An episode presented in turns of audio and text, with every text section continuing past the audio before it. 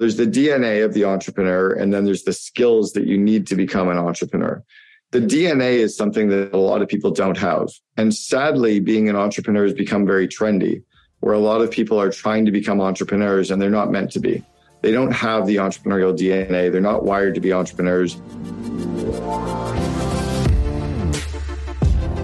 Welcome, everybody, to the Chris Harder Show, where we are making you unapologetic about your pursuit of success, knowing that when good people like you make good money, they can then do great things. My name is Chris Harder, and several times per week, I will bring you epic guests, solo episodes, and every single tool, trick, and skill set you need to grow your business, grow your money mindset, and to grow your wealth to levels that you have never reached before.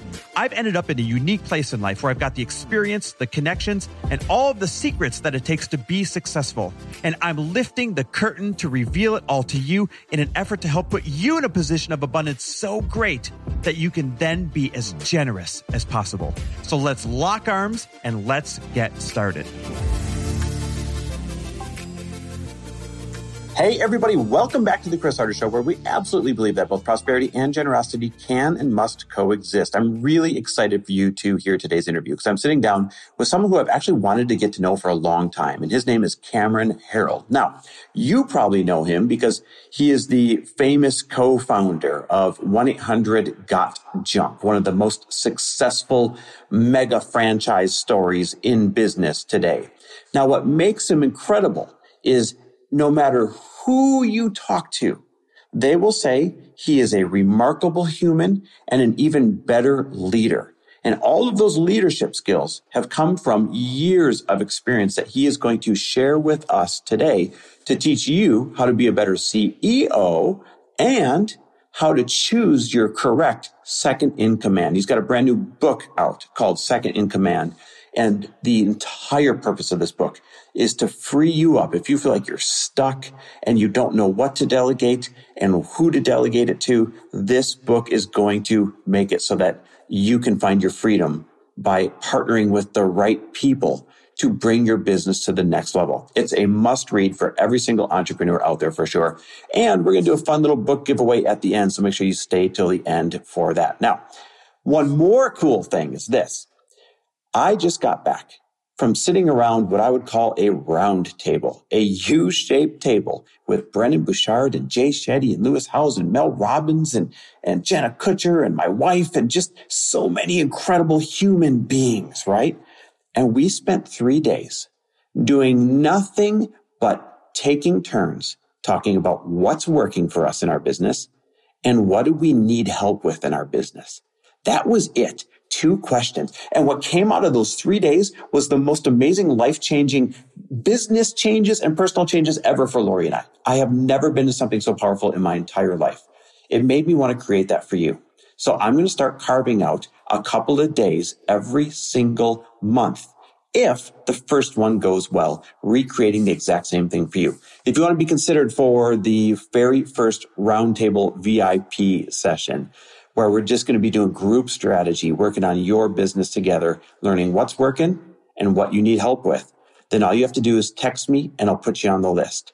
Text me the word roundtable to 310 421 0416. Again, text me the word roundtable to 310 421 0416. We will text back and forth about it, see if it's going to be a good fit for you, and see if you want to be at the very first one that we are doing in March. I can't wait to do this. My goal this year is to carve out a lot more in person time for all of you in a way that's really accessible so that I can get the joy of helping you in your business and you can get to the next level. So again, text me the word roundtable if you want to be considered to 310 421 0416. All right, listen up, take some notes because we're about to learn from the best, Mr. Cameron Herold himself.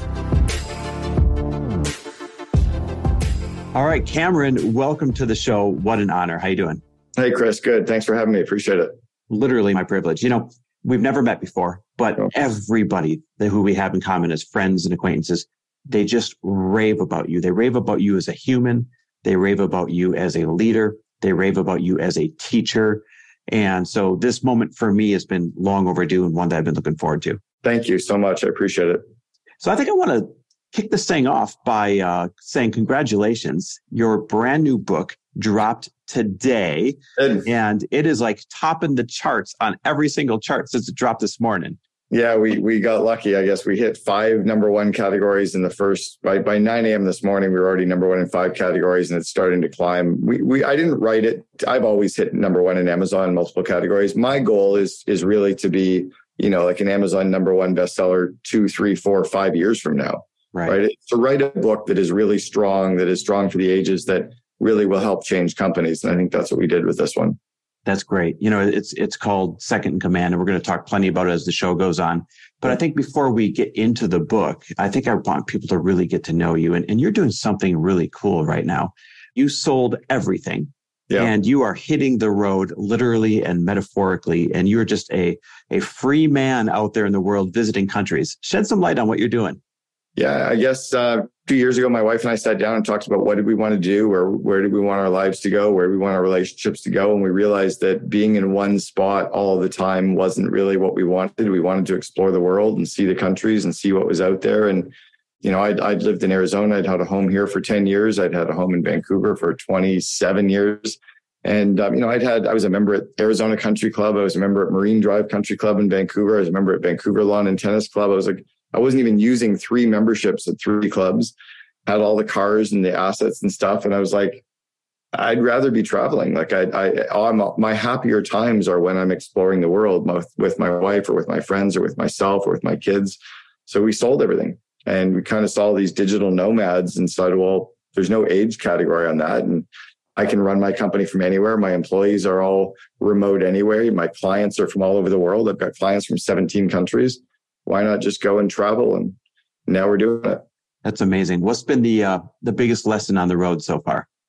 Probably how little you need, how little I need, right, to be happy. You know, Amazon's not showing up at the door constantly because there's nowhere to put stuff. So you're not buying things because there's you don't need things. How I'm pretty happy wherever I lay my hat. I can kind of settle into a place pretty quickly and just feel comfortable. And I don't let stuff really rub me. I kind of roll with the punches, and I, I've definitely been able to to do that as well. It's interesting you say that. You know, you and I were talking offline, and I said during COVID, uh, Lori and I bought a motorhome. Lori's my wife, and we bought a motorhome and you know just hit the road for months and months and months. And now I am not trying to paint the picture that we were roughing it. was a 45 foot bus, but when you said you don't need much, we ate off the same damn plastic dishes every yeah. single night. Yeah. And it was a bag salad and some kind of meat on a little Weber grill.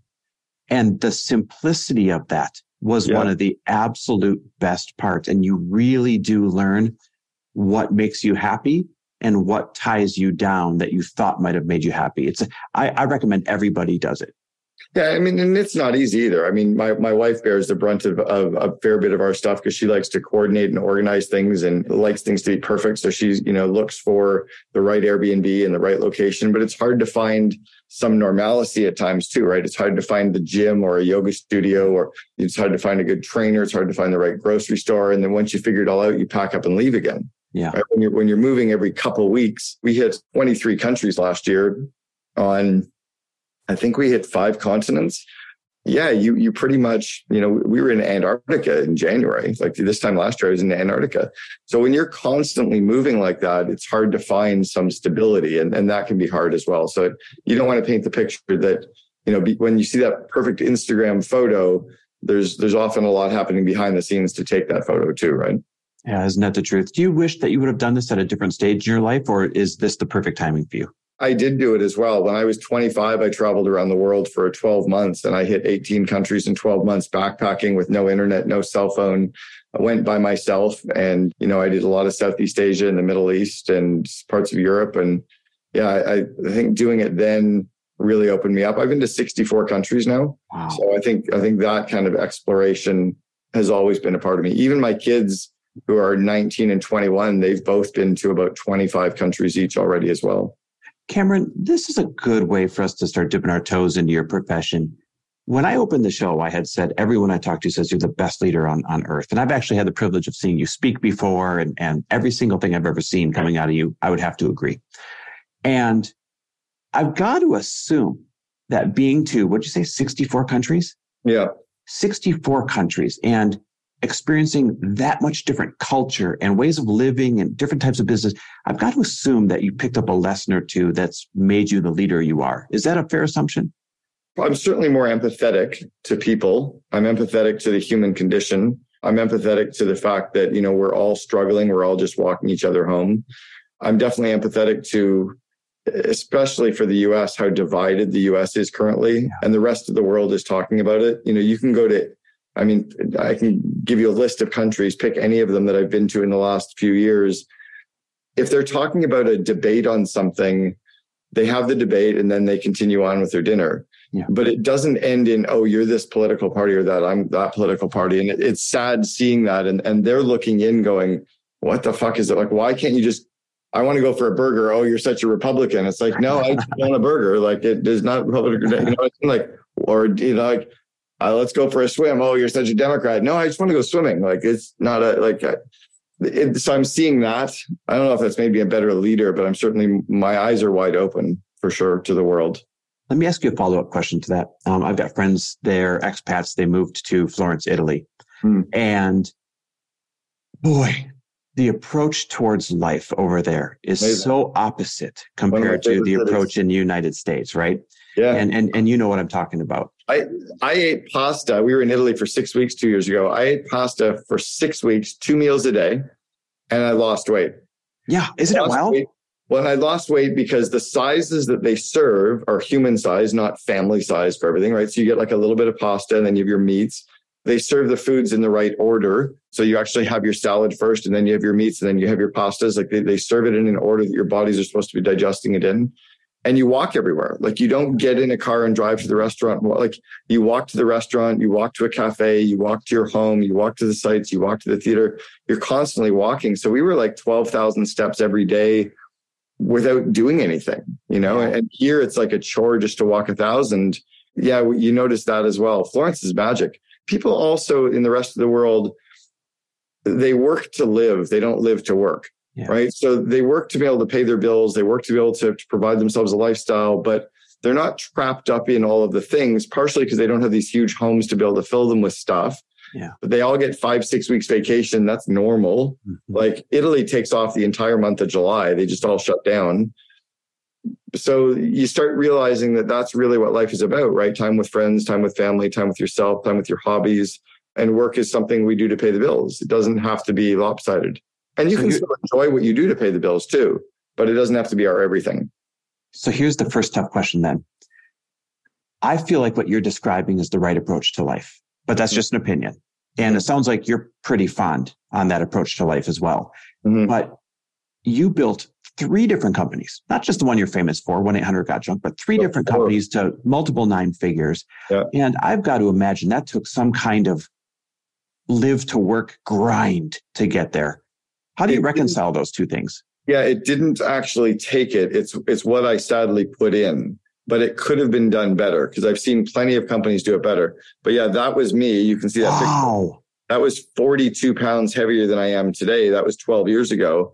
I just was unhealthy. You don't have to be unhealthy. You know, you can still work hard and go to the gym. You can still work hard and eat healthy. You can still work hard and have normal outlets for your stress that aren't alcohol. But uh, you know, I was getting up at seven in the morning and working until seven at night. I could have probably had a salad at lunch instead of snarfing down pasta or a sandwich at my desk. Instead of going out for dinner, or, or if I did, I could have had a salad, but not start my dinner with two Manhattans and a bottle of wine and Grand Marnier afterwards, which was four days a week. You know, so I was just living this very unhealthy lifestyle. That has nothing to do with whether the company was big or not. At 1 800 Got Junk, I would be home every day at six and and I was spending time with my kids. I wasn't working on weekends. I shouldn't have worked as many nights because I was never going to catch up. I should have delegated faster or said no more. And I think if I'd learned to delegate faster and said no more, we probably could have grown even faster. I think we could have been a much better company had I learned what I now know today back then.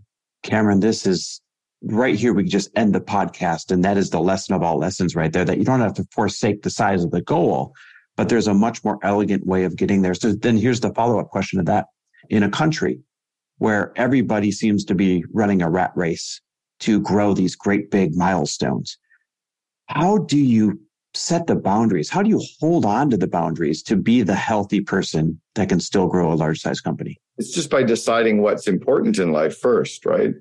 You know, none of this shit matters. We're all going to die, right? This is just what we do to make money. So it's deciding what do you want your life to look like? How do you want your relationships to be? How do you want your time with your kids? What are your hobbies going to be like? What are you doing for fun? What are you doing for balance? And then saying, how does work fit into that? Instead of focus, focus, focus on work, we, we often miss the rest of our life. Like we don't have goals for the rest of our lives. We don't commit the goals to the rest of the people in our lives. And we're so often myopically focused on just work. Sometimes we're only focused on that because we're really hurting in all these other areas and we don't know who to turn to or how to turn to others to get support or to get help or to say that we're hurting so that we just we fill our life with the one thing that feeds us which is that dopamine rush we get from working right? Yeah guilty. Like hand raised totally guilty. All right i want to take you back in time. I want to ask you about your father. You know mm. i had the best relationship in the world with my father and and he was taken too early. And he had a lot of profound effects on who i turned out to be today well, I've seen and heard you say that your father kind of groomed you to be an entrepreneur. Explain that if you don't mind. Yeah, and my dad, my dad sadly passed away in September very suddenly as well. We, oh, we, I'm sorry. We were together over in August in Poland. Had an amazing trip in Poland together. He had his 80th birthday with all of his his um, you know kids and grandkids and stuff around, and then heart attack and was gone. And he was swimming three days a week and golfing three days a week at 80, and just very sudden. Cameron, that yeah. was my father. Not to compare stories, but 72 healthy, worked out every day, no body fat and no precursors and had a heart attack and boom, was gone. Uh, yeah. Some of that is like my, my dad's heart. He was such a strong athlete that he was pushing through stuff, but his arteries were all completely clogged because of diet and not understanding that and trying to push through that when the body said, I'm in trouble. The, the mind can't push any harder, right? The body at some point had to kick in. So yeah, so my dad groomed us as entrepreneurs. My my father was an entrepreneur. Both sets of grandparents were entrepreneurs, and we were groomed to be entrepreneurs and never to be employees. So we were told that being an employee was stupid. We were told that being an employee was, you know, a bad deal, that you're trading time for money. We were shown that, you know, employees kind of work hard all day to get the same paycheck every week, no matter how hard or little they work. And we were shown the opportunities of free time, that being an entrepreneur wasn't about money, it was about being able to do what you want, when you want, with who you want, be able to delegate all the stuff you don't want and, and be able to have as much free time as you want, take vacations whenever you want, go wherever you want, and the money would follow. So, yeah, for the last 15 to 25 years, my brother, my sister, and myself have all run our own companies. Really, all and we've worked. I've worked for a couple, but we are was really a partner in or in a very entrepreneurial nature in the in the sense of one eight hundred got junk, but yeah, uh, very entrepreneurial for sure. I had 12 employees when I was 20 years old. What was your first successful business, however you want to define that? Yeah, my, my first real business, I was 20 and I had 12 employees. I was running a house painting company while I was in university. Did that for three summers, made very good money. I graduated from university with no debt. I paid for all my own schooling and I bought a house the year that I graduated. So that would have been my first successful business my first business venture, I was seven. I was was collecting coat hangers from houses, and then I was selling them to the dry cleaners. And I was negotiating over the phone with dry cleaners, trying to negotiate prices. And yeah, that's seven. That's seven. My mom came into my bedroom, and I was going through the yellow pages. And I was writing. I can still remember doing it. I was writing the price down beside every every dry cleaner, and I was phoning them all. And one of them only wanted to give me two cents, and I wanted three cents per coat hanger. And and he's like, no, two. And I'm like, how about two and a half? And he goes, How old are you? And I said, I'm seven. How about two and a half? And he goes, Okay, two and a half. And I said, Good, we'll come this afternoon. And I hung up the phone. I was seven and like hardcore negotiating and, and you know, so I learned all these lessons as being a kid and being entrepreneurial that have stuck with me today. So do you think being an entrepreneur as a you know personality type is that nature or nurture or a little bit of both? Yeah, I talk about it because I actually did a talk that's on the main TED website about let's raise kids as entrepreneurs, had millions of views. And I talk about thing one and thing two. So there's the DNA of the entrepreneur, and then there's the skills that you need to become an entrepreneur. The DNA is something that a lot of people don't have. And sadly, being an entrepreneur has become very trendy, where a lot of people are trying to become entrepreneurs and they're not meant to be. They don't have the entrepreneurial DNA. They're not wired to be entrepreneurs. They might be entrepreneurial, but they're better working in a corporate environment or in a business environment, or maybe being a freelancer for lots of different companies, but they're not cut out to be the entrepreneur. Some of the entrepreneurial DNA that's recognized by the medical system and the school system are called diseases. You know, ADD is a disease, but it's a superpower as an entrepreneur. Yeah. The fact that I have 17 of the 18 signs of attention deficit disorder means I see everything. I see what's happening with my customers, the suppliers, the market, the economies, you know, my social media, my launch, what, you know, what's happening in the family with my numbers, the website. But all these details overwhelm me and I can't keep track of them all. So I need to delegate them quickly or I need to create systems to organize all this stuff. If I was so focused, I would miss all those other opportunities.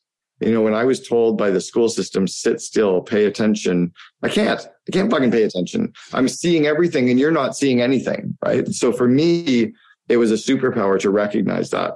And if I medicated that, it would hurt me. So what I learned was how do I leverage my ADD? I've sat in three different places, no, four today in this home that I'm in, in Airbnb. I've sat in four different places doing work today because the external stimuli I get fed by. And there's different spots that I work in that are better for different kinds of work, right? The second DNA trait of entrepreneurs is most entrepreneurs are bipolar.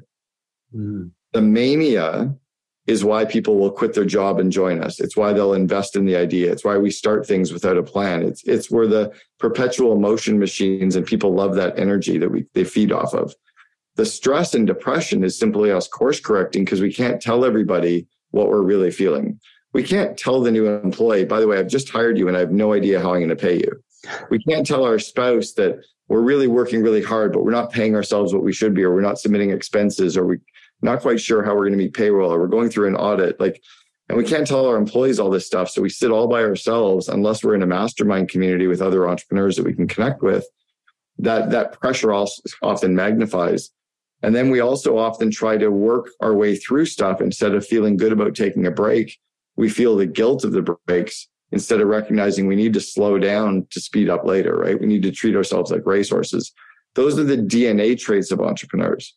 The skills of entrepreneurs are problem solving, leveraging technology, marketing, sales, leadership, you know, time management, project management. Those are skills that can be learned, but the traits are very different. I had 15, I could name them all to this day, probably 15 little business ventures by the time I was 18.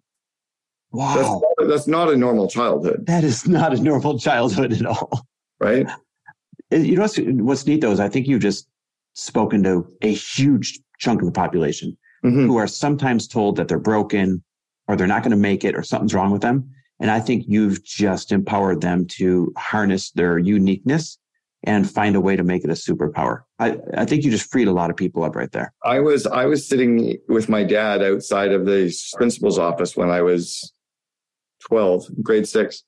And my dad was inside, the door was closed, and he was arguing with the principal. And finally, I heard my dad say, There's nothing wrong with my fucking kid. The problem is the school.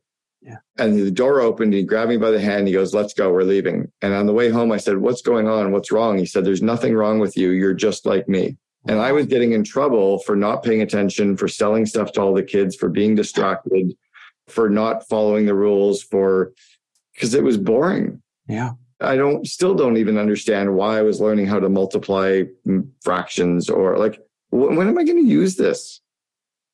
That's wild. Like, Cameron, what, I was just going to say thanks for sharing some of those those quips about your dad. He sounds like he was an incredible man and an incredible leader for you. Yeah, he was good. Well, let's switch modes a little bit. You mentioned mastermind. Uh, mm-hmm. Are you a fan of masterminds? Yeah, I've been in about nine of them. I've spent I think I quantified the other day, I've spent about $700,000 in mastermind communities, but I've got easily a 10x return on all of them. I was in strategic coach for seven years, genius network for seven years.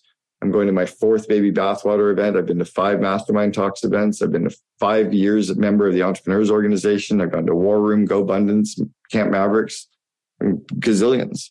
I feel the exact same way as you. You met your business partner for 1-800 got junk at a mastermind, right? Yeah, we were both members of the entrepreneurs organization, and we ended up in a forum, which is a small group of entrepreneurs that met every single month for four and a half years.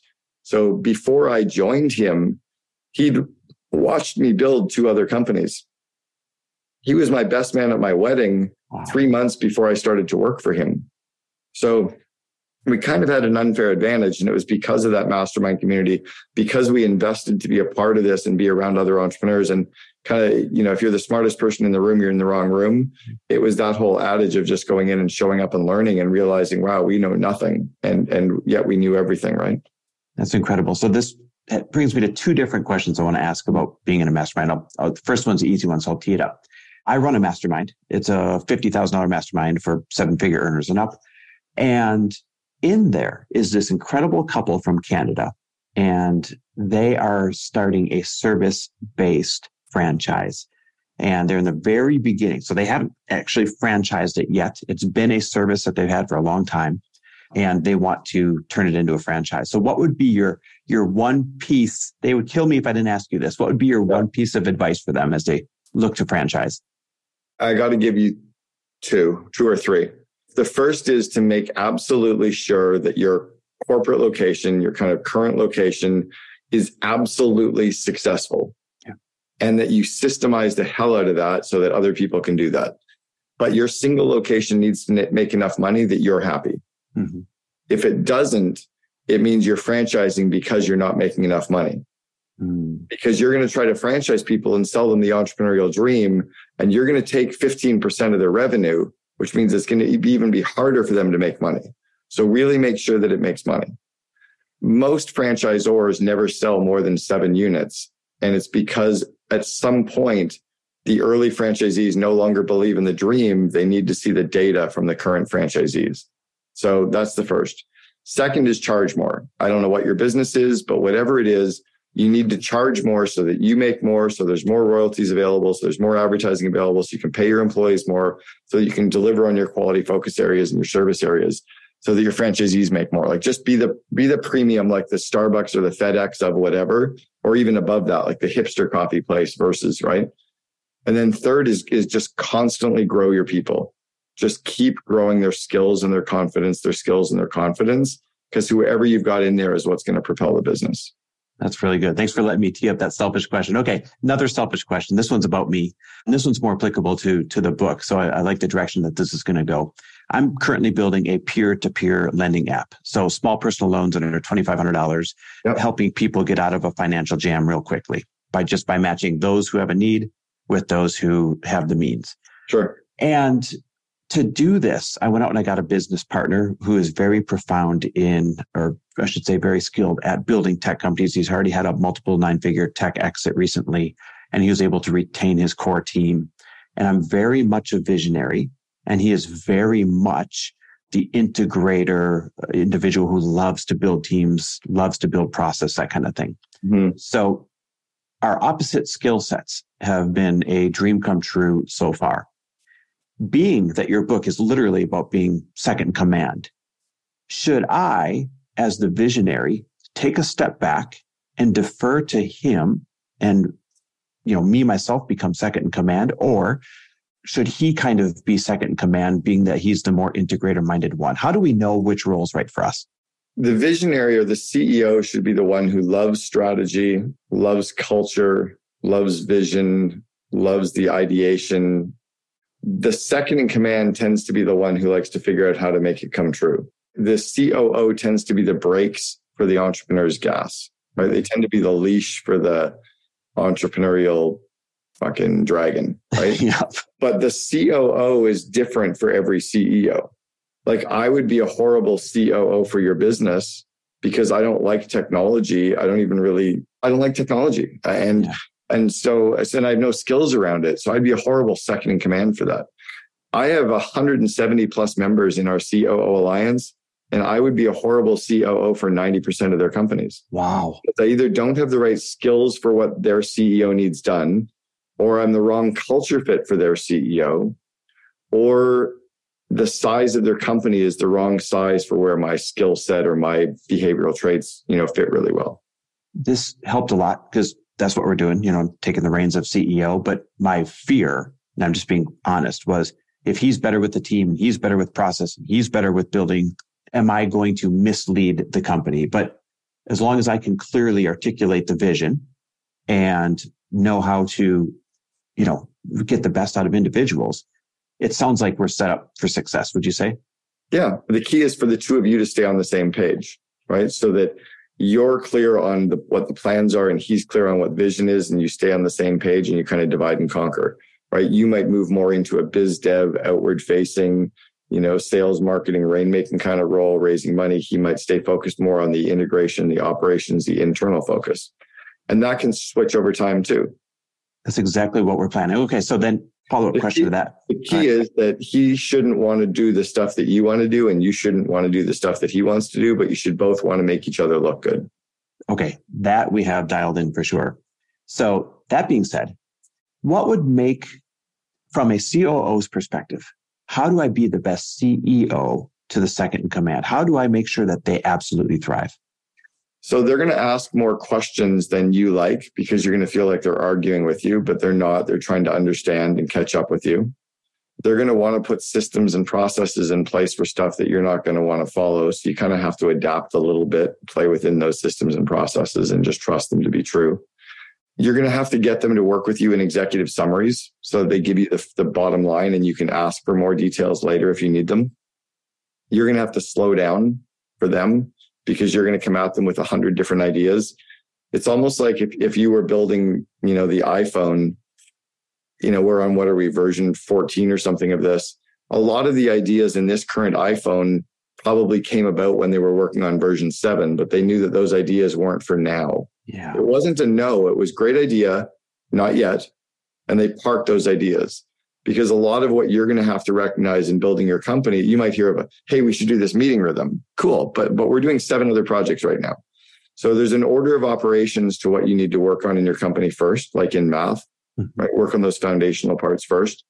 And then be careful with a lot of the crazy ideas that come to you from wherever is that might not be the right time, or even if they are the right time, what other projects are they going to push away?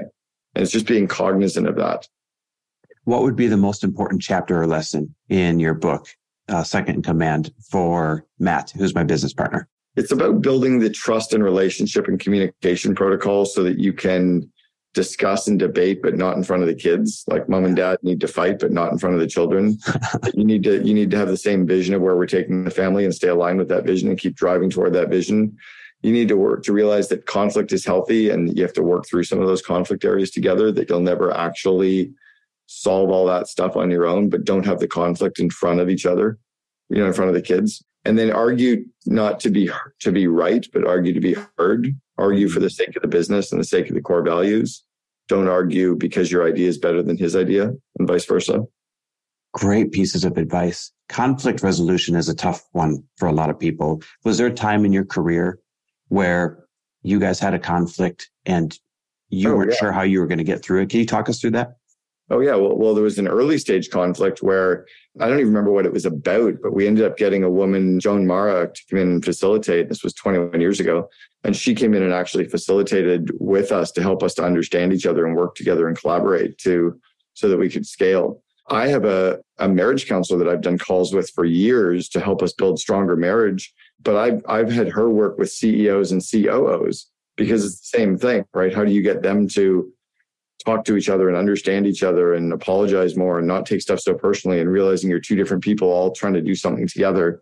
Those are human issues. They're not like marriage issues or CEO, COO issues. They're just humans, right? Yeah, that makes sense. Just literally human communication skills.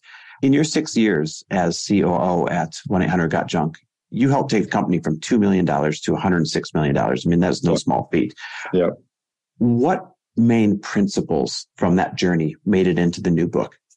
Well, and we did it without giving up any equity and we did it without any debt. So we were wow. very profitable in that tenure as well. Yeah, it was, it, we scaled. So I'll give you a few. One is we raised prices 40% day one because no one was making any money. So I'm like, Brian, you have to raise prices because we can't afford to do anything we want to do. Can I stop you there? Was there a lot of fear around if we raise prices, oh, yeah. we may not have customers? Yeah, well, the, the, the comment from the twelve or thirteen employees where we're going to go bankrupt if we raise prices. I'm like, we're going bankrupt anyway. Like nobody here's making money. You're not making money. He's not making money. Franchisees aren't making money. Guys in the trucks aren't making money. So like nobody's making money. So what's the point? Let's.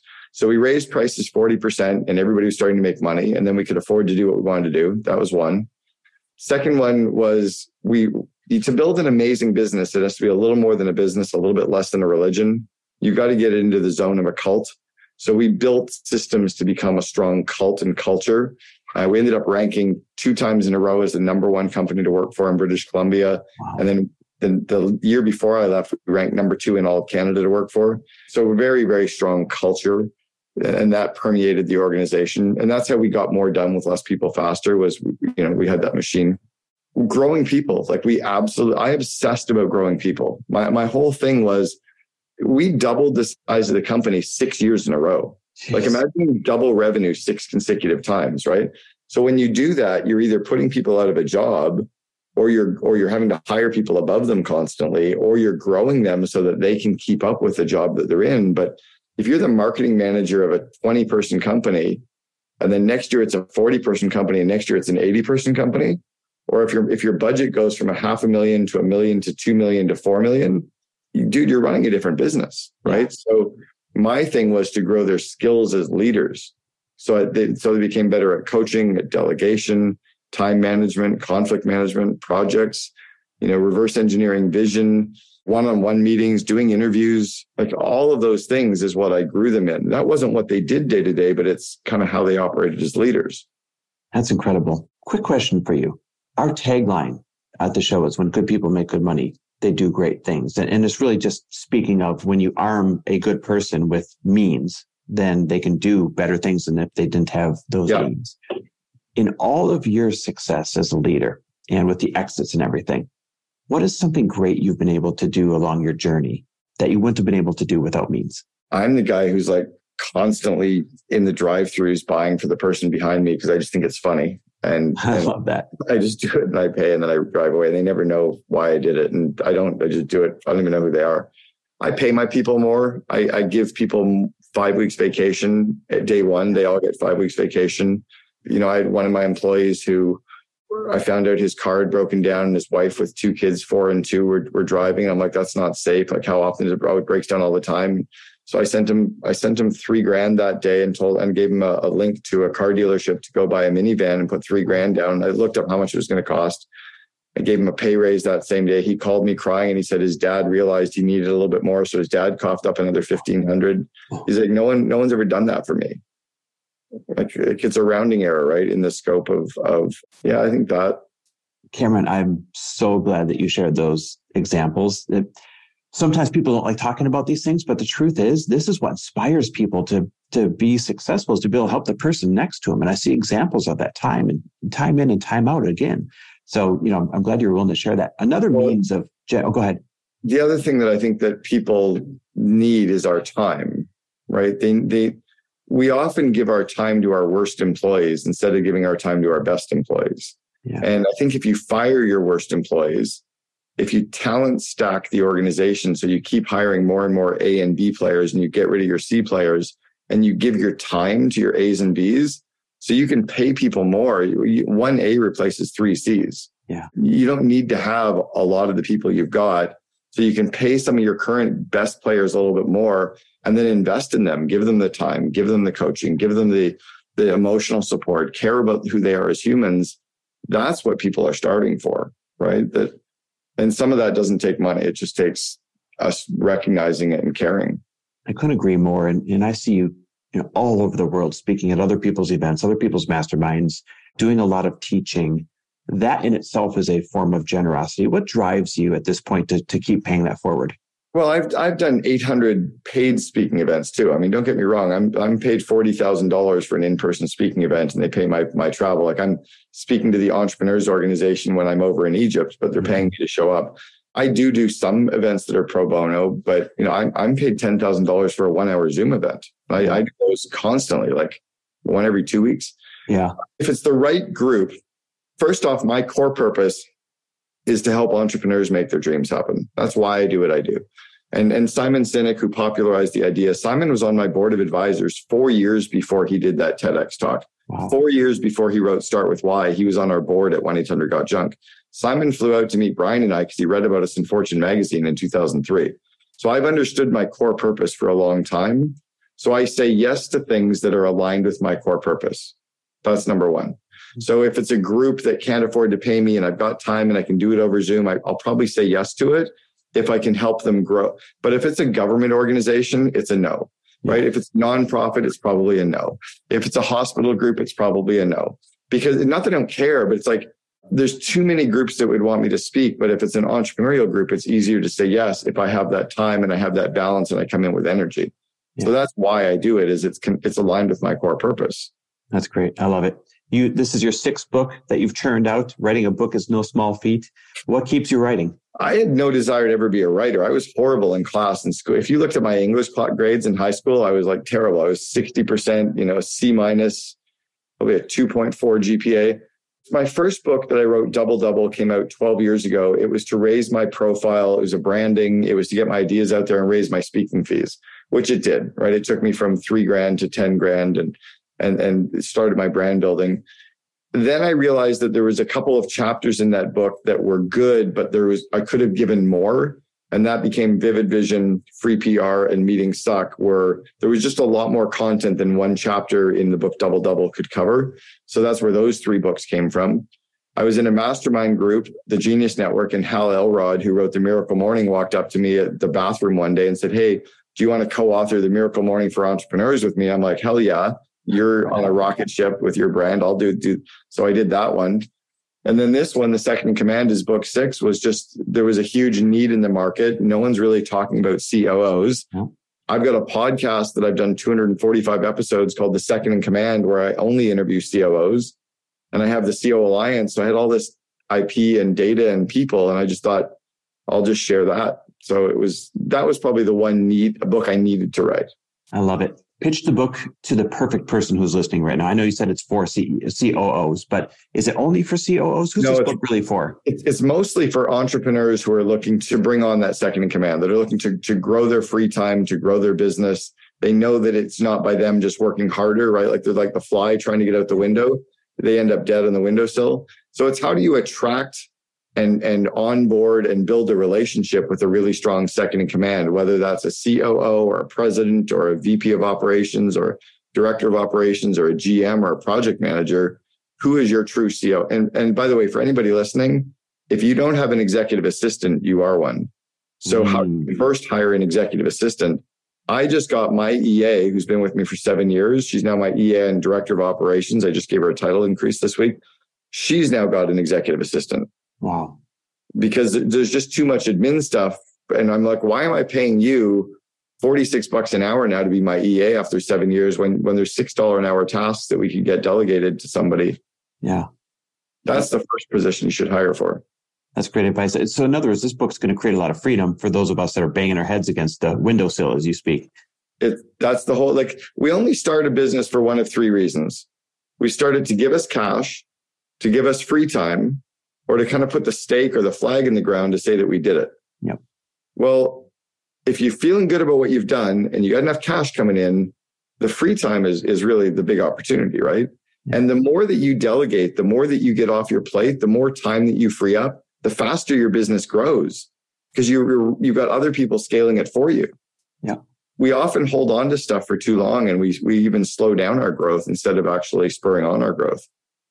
I love it. Okay. It's called The Second in Command. It literally dropped today as we're re- recording this thing. Where's the best place for people to get it? Amazon, Audible, and iTunes for sure.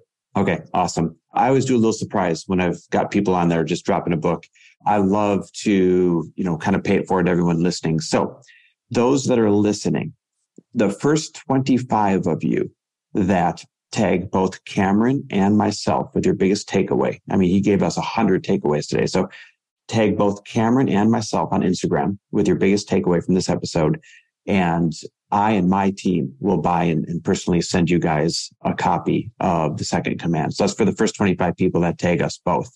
And you, uh, Cameron's account is at Cameron underscore Herold underscore co-alliance. I'll repeat that at Cameron underscore Herold underscore co-alliance. I think if people at this point just type in Cameron, hey, they're going to have their pop oh, up with a blue they'll check find mark. me for sure. Yeah. yeah. it's the blue check mark. He's easy to find.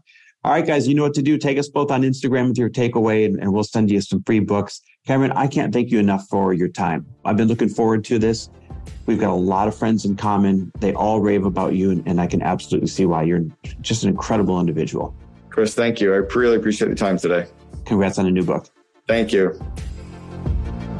Thanks for listening. And if you loved this episode and know of someone else who is as successful as they are generous, please pass them on to me.